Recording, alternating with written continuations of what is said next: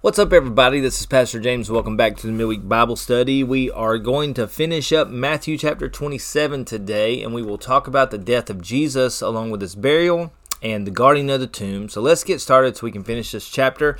Uh, Matthew chapter 27, verses 45 through 56. Let's read together. At noon, darkness fell across the whole land until three o'clock. About three o'clock, Jesus called out with a loud voice, Eli, Eli, limo sabachthani which means, My God, my God, why have you abandoned me? Some of the bystanders misunderstood and thought he was calling for the prophet Elijah. And one of them ran and filled a sponge with sour wine, holding it up to him on a reed stick so he could drink. but the rest said, Wait, let's see whether Elijah comes to save him. Then Jesus shouted again, and he released his spirit. At that moment, the curtain in the sanctuary of the temple was torn in two from top to bottom. The earth shook, rocks split apart, and tombs opened. The bodies of many godly men and women who had died were raised from the dead. They left the cemetery after Jesus' resurrection, went into the holy city of Jerusalem, and appeared to many people. The Roman officer and the other soldiers at the crucifixion were terrified by the earthquake and all that had happened. They said this man truly was the Son of God.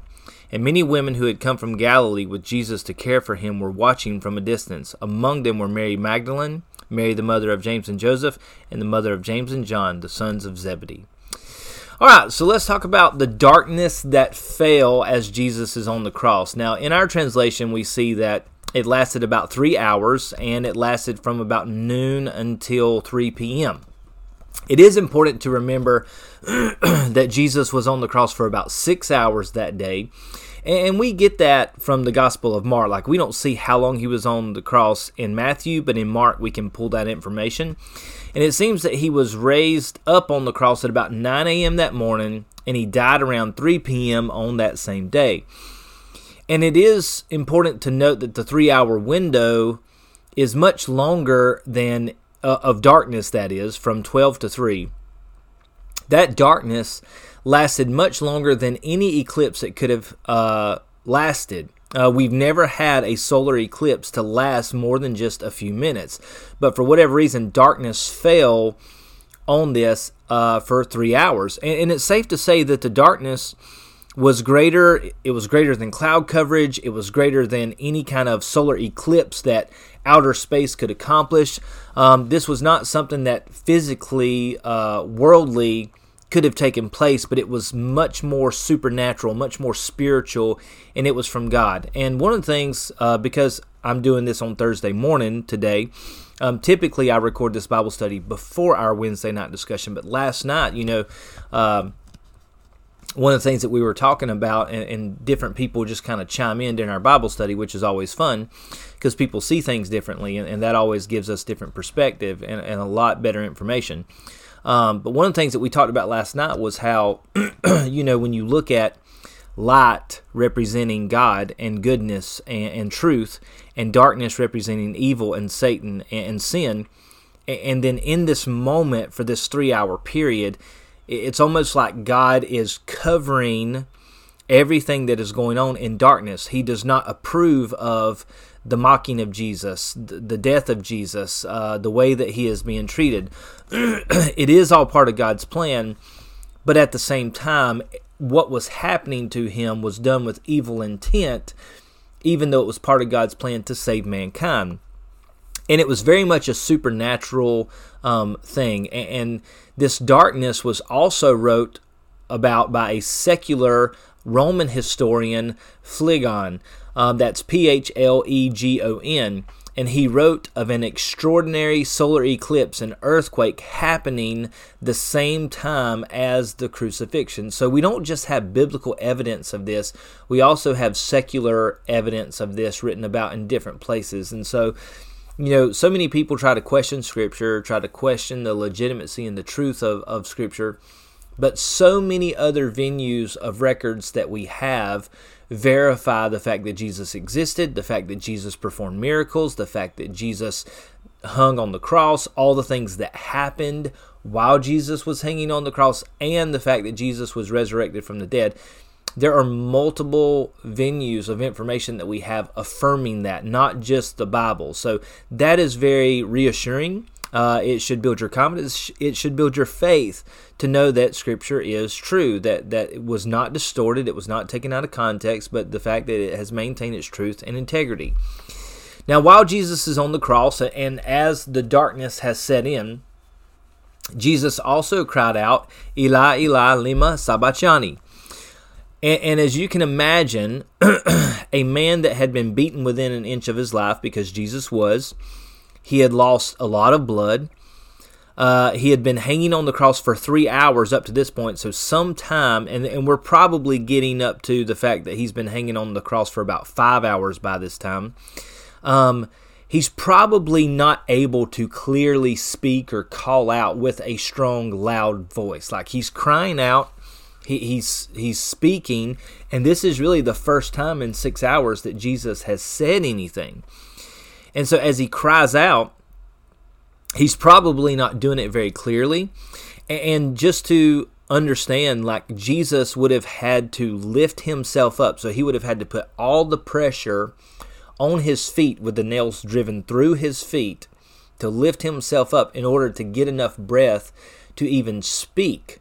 And so it would have been excruciatingly painful to do that. And as he's crying out, he was misunderstood by the people who were around him. And they were they thought he was crying out for Elijah to come save him and and the people of Israel had a great respect for Elijah because Elijah was a was a, an amazing prophet. He did more miracles than any other prophet, and also Elijah was taken up to heaven in a chariot of fire, so he never experienced death, and they fully expected Elisha to return. So it was interesting that um, that the people are very curious as to whether or not Elisha is going to come and save him. Because they've been challenging Jesus to ask God to save him and and you know if you're the son of god then take yourself off the cross and blah blah blah. But some theologians think that perhaps another reason why jesus was misunderstood is because the statement Eli Eli lima sabachthani is hebrew and it's not greek. And most of everything that was going on during this time was done in Greek, like the Romans spoke Greek. Probably a lot of the Israelites by this point had been occupied by uh, the Romans, uh, were speaking Greek by this time, and they were probably bilingual. But everything that we see in the New Testament is written in Greek, and um, it just seems like that was kind of the the chosen language of the day that we have. But in this moment, Jesus cries out in Hebrew. And this is the first time we see a Hebrew statement. So it could have been misunderstood because the people were used to hearing Greek. And in this moment, they hear Hebrew and they may not have caught everything that Jesus was trying to say. Um, also, it is interesting that this is the only time in Matthew, Mark, or the Gospel of Luke that Jesus does not refer to God as the Father or his Father, but he says, My God, my God, why have you forsaken me? rather than Father or my Father, my Father, why have you forsaken me? Um, and that's pretty interesting too. That the fact that there's a lot of things going on um, during this moment as Jesus is hanging on the cross. He's suffering a great deal of pain. He's getting ready to relinquish his spirit. The people are mocking him. He, he's enduring excruciating pain. He's enduring excruciating, um, uh, you know, ridicule from the crowds. He, he he's dealing with a lot. He's trying to fulfill so much scripture, even up to the point of his death. And in this moment, the greatest spiritual transaction to ever take place was was taking place at this time. And Jesus asked God, Why have you forsaken me? Why have you abandoned me? And, and Jesus knew no sin, but he became all of humanity's sin in this moment. God poured out his wrath on Christ so that our sins could be atoned for. And this is why we have forgiveness of sin because of this moment when Jesus cries us out. And we talked a lot about this last night because people were very curious as to why would God turn away from Christ because Christ was sinless? but from what we believe as Christians, this is the moment that all of the world's sin was put on Christ. And so this is the first time in all of creation that Christ has experienced separation from God. You know, so many times we think about eternity being this forward thing, like, like we're looking forward to eternity. But time does not apply to God. And so when it comes to God, there has already been eternity and there always will be eternity. Time does not apply to him. So for an eternity already, before time ever began, but before you could even count it, before you can measure it, Jesus has already spent an eternity with God. And for the first time in forever, okay, Jesus had never experienced separation from the Father, but in this moment, we believe that as the sin of the world was put on Jesus and he dies in our place, that God turned away from him in this moment and this is when Jesus cries out. So, this very important spiritual transaction is taking place. And, this is probably, this is definitely the most excruciating thing for Jesus to endure is the fact that he is separated from the Father for the first time in eternity. And that's hard for us to understand because you and I, we were born into sin. Like we've been separated from the Father from the very beginning. And if you can imagine what it's like to to be saved, to receive salvation, and to know how amazing and freeing and uh, how great of a feeling that is in our lives, Jesus has never experienced that because he's always been one with the Father. But in this moment, he he knew God better than we ever have. He's he's seen him, he's spoken with him, he has created all things with him. And in this moment, you know, God is uh is is apart from him. And that's the first time he's ever experienced that. And that would be the most excruciating thing Jesus endured on this day. You know, as people, we like to focus on the physical suffering that Jesus endured, but really the spiritual suffering of being separated from the Father was probably, uh, or most definitely, the most difficult thing for him to endure in this moment. All right? So, as Jesus shouts once again, he releases his spirit, and, and after being beaten and losing a lot of blood and hanging on the cross, it is so important to remember that Jesus does not die against his will, but he freely relinquishes his will in this moment. And even after uh, after all this stuff, Jesus is willingly dying. He's willingly giving up his life, and that's so important for us to remember that his life was not taken against his will, but he gave it up freely. Now, in the same moment as Jesus dies, now, this is super important too because this is very intricate to our faith as believers in Christ and to our prayer life. But in this same moment, the veil in the temple was torn into two pieces from top to bottom, and the earth shook and rocks split apart. and we hear about this um, veil being torn in the temple from top to bottom. And I don't know if you've ever thought about like how we know that information because or how even the disciples would have known that information because in the temple you weren't allowed to go in unless you were a priest and you were going in to do your priestly duties. Most people were just not allowed to go into the temple and minister before the lord. That was a job specifically um, set aside for the priest to do.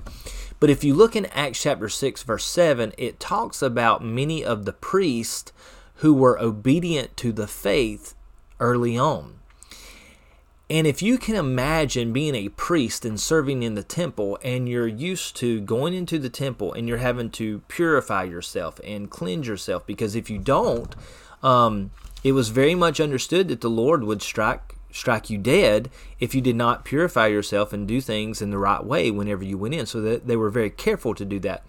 And then when you go into the temple and you do your duties, there's this massive curtain that's hanging between the sanctuary, which is considered the holy place, and then the most holy place behind the curtain, where the uh, where the um the ark of the covenant is going to be, and so that is a very important place because only one person, the high priest, was allowed to go in there once a year and there was a great deal of preparation that had to be done in order for him to be cleansed and purified to enter in to offer the sacrifices to cleanse the people of Israel from their sin.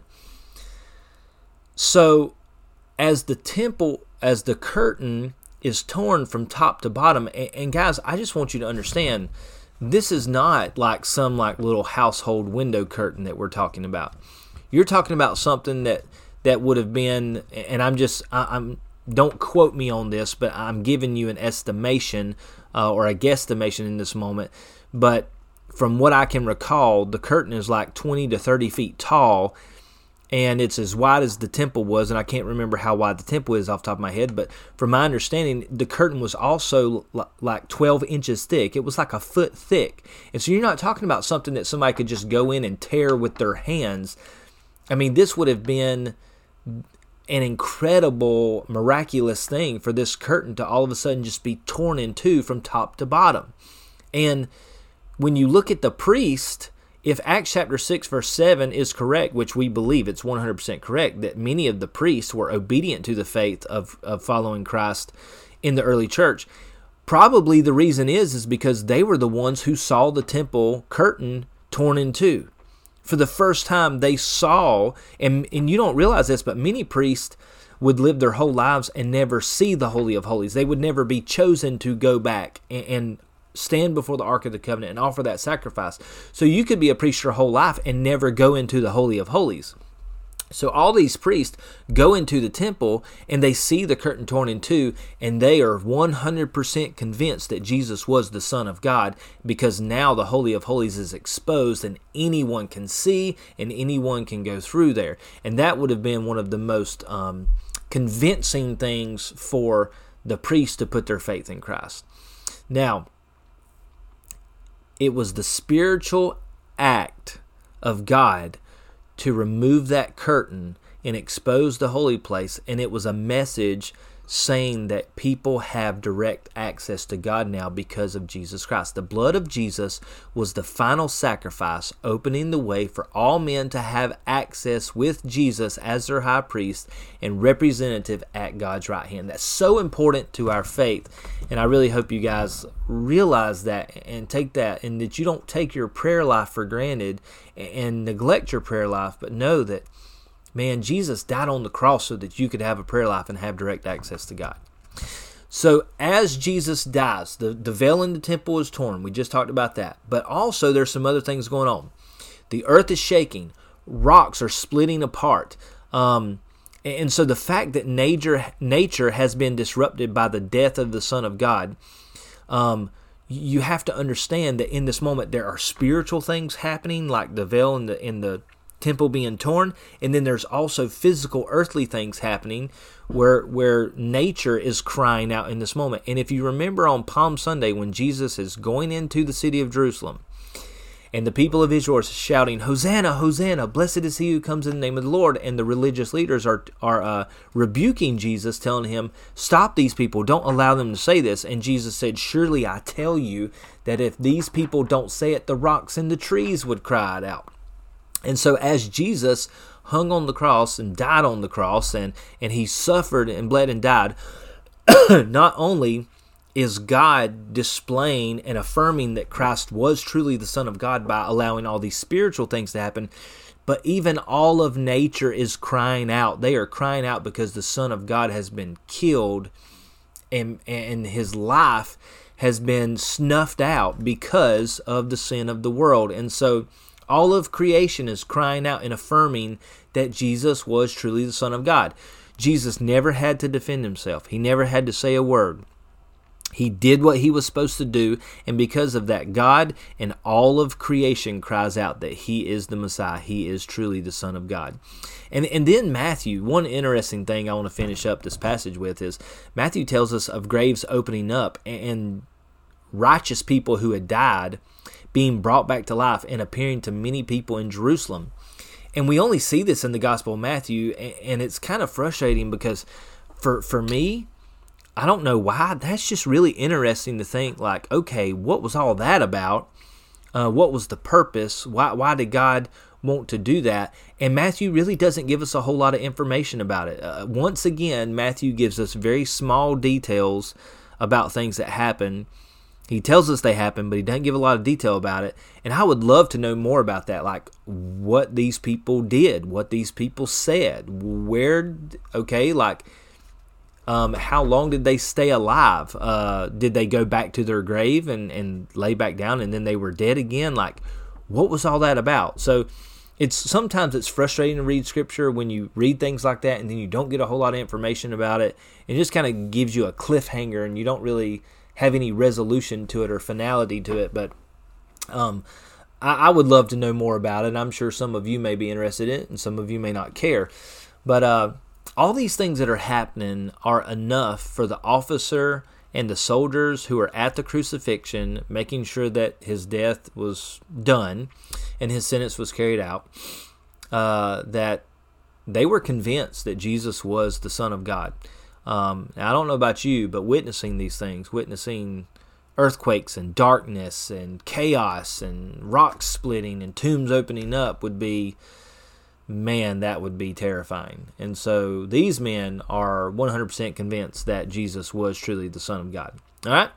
So let's move on to chap- or chapter 27, verses 57 to 61, and talk about the burial of Jesus. It says, As evening approached, Joseph, a rich man from Arimathea, who had become a follower of Jesus, went to Pilate and asked for Jesus' body. And Pilate issued an order to release him, and Joseph took the body and wrapped it in a long sheet of clean linen cloth. He placed it in his own tomb which had been carved out of rock. Then he rolled a great stone across the entrance and left. Both Mary Magdalene and the other Mary were sitting across from the tomb and watching. All right, so this act is definitely worth talking about. Um, it's really short, but you have to remember that the Romans were notorious for leaving the bodies of the crucified people on the cross to rot and be eaten by wild animals, and it was a way of reminding the people not to uh, defy the Romans or cross them in any way. And they could leave a body up for a long amount of time. And for a Jewish person, that would be horrifying. I mean, to be displayed high up for everyone to see your nakedness would have been terrifying. It would have been shaming. Uh, to die that death, uh, to suffer like they did, would be terrifying. And then to not be buried uh, for the potentiality of your body to just hang there and be eaten by wild animals and not to be buried properly would have been terrifying, even for us today. Um, you know, as far as like, we don't have any strong customs, but just the idea of of our bodies being, uh, you know, just brutalized like that and, and left out, and not really any finality coming of it, would be really hard for us to deal with. But the Romans also uh, were gracious enough to give bodies back to relatives and friends to be buried um, in their customary fashion at certain times. And because of the Passover season that was on hand as this was going on, uh, they were very much willing to give, uh, bring the bodies down because they didn't want the bodies on display because they didn't want to disrupt the peace. And they knew they could get away with it certain times, but for special times like the Passover, um, it was not a good time to really make an example out of people. So they bring Jesus' body down, they give it to Joseph, this wealthy man who had become a follower of Jesus. And uh, Joseph takes him and wraps him in cloth and puts him in a tomb uh, carved out of rock. Uh, and so he takes care of Jesus' body, and this is kind of like his final gift. And as we're talking about the burial of Jesus, there, there's some really great parallels in this passage that I want to bring to mind so that you guys can see this. Um, so when Jesus was born, he came into the world naked, like all babies do. And when he died, he was naked. You know, we forget about that a lot, but he was hung on the cross, and his clothes and garments were divided up among the officers or the Roman soldiers who was gambling over his clothes and took them. So he came into the world naked, he died naked. Uh, when he was born, he was wrapped in strips of cloth, and when he died, he was wrapped in cloth. when he was born, he was laid in a manger, and that's a lot of times hard for us to imagine what that means because we think of mangers as wooden troughs and barns that are made out of wood. But in this time, uh, the the manger or the uh, the stable would not have been this wooden structure, but it probably would have been a cave-like structure or some type of thing built out of stone because that's what they had plenty of materials with stone materials. So it could have been carved out of stone, it would have been made of stone, but anyways, uh, even inside of this stable, the manger would not have been a wooden trough but it would have been a, a groove that would have been carved out of stone in the floor. And so, it, basically, just like a trench almost, that was uh, carved out. And that's where they would pour the food. So, Jesus was laid in a manger. He was laid in the trough, wrapped in strips of cloth. And so, as Jesus dies as a man, um, he's wrapped in cloth, and then he's put in a tomb that's carved out of stone, and he's laid there. Uh, and one of the things that uh, you have to see, and I was reading this this past week and kind of watching some videos and different stuff. But one of the things I thought was interesting is is that someone said that Jesus was born of a virgin womb and laid in a virgin tomb, and so this tomb was brand new. It, it was carved out, and and Joseph gives Jesus his tomb, and it would have been expensive. It was a rich man's tomb for you to have something like that to be to be buried in a stone cave. And and, and that was uh, it was neat to see that Jesus was born of a virgin womb and laid in a virgin tomb that he he is almost exiting the same way that he came in. Um, his birth was not a glorious birth.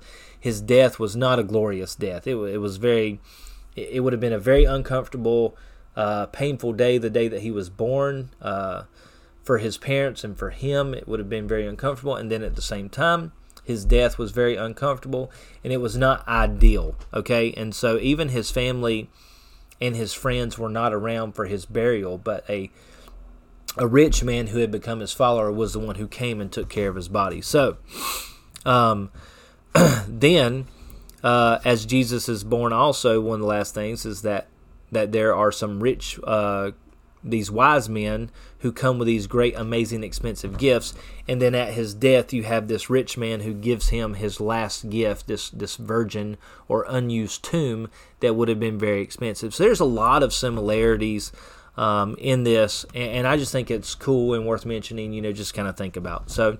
Let's read this last section and then we'll be done today. This is Matthew chapter 27, verses 62 through 66, and we'll talk about the guards at the tomb. So the next day on the Sabbath, the leading priests and Pharisees went to see Pilate, and they told him, Sir, we remember that deceiver once said, while he was still alive, After three days I will rise again from the dead. So we request that you seal the tomb until the third day. This will prevent his disciples from coming and stealing his body and then telling everyone he was raised from the dead. If that happens, we'll be worse off than we were at first. Pilate replied, Take guards and secure it the best you can. So they sealed the tomb and posted guards to protect it. All right. So, just a few things I want to bring notes to about this passage. Once again, you see these uh, religious leaders breaking their own laws so that they could get their agendas done. They go to Pilate on the Sabbath to conduct business with him, which broke the rules of the Sabbath. And this was one of the things that they regularly chastised Jesus about was breaking the rules of the Sabbath. And it's also interesting that the religious leaders remembered that Jesus had said that he would be raised from the dead on the third day. They were very aware of all the things that Jesus said, and they were listening because they were trying to find fault in him. But the disciples had forgotten about it. So, so the religious leaders were very much aware. He said he was going to be raised on the third day. The disciples had forgotten all about it. They weren't even thinking about it. All right, they they saw their Lord uh, taken away. They know that he was dead, and so they basically have returned to their normal lives after this point, just hoping that they're probably not going to be uh, killed as well. And so the religious leaders are very much aware. He said he was going to be raised from the dead. The disciples forget all about it. And, the religious leaders were thoroughly convinced that Jesus was dead. Now that's super important because no one questioned this at all you have to notice that the religious leaders did not go to Pilate and say, We're worried that he's not really dead and that he's going to pretend to be back to life. They say, No, we're worried that they were going to steal his body and then say, Oh, he was resurrected and then lie about it. So they everyone seems to be thoroughly convinced. The religious leaders, the disciples, uh, Pilate, the the Roman guards, everybody seemed to be very convinced that Jesus is dead in this. And so from a historical perspective, it's impossible to deny Christ what he did on the cross. You cannot look and say, well, he didn't really die, or he didn't really do this, or he didn't really do that. We have it in records, both historically and biblically, that He died on the cross. I mean, he suffered an excruciating death. He was laid in the tomb. And then we have it from historical and secular records that he was raised from the dead, that he was brought out of the tomb, that he appeared to many, many people.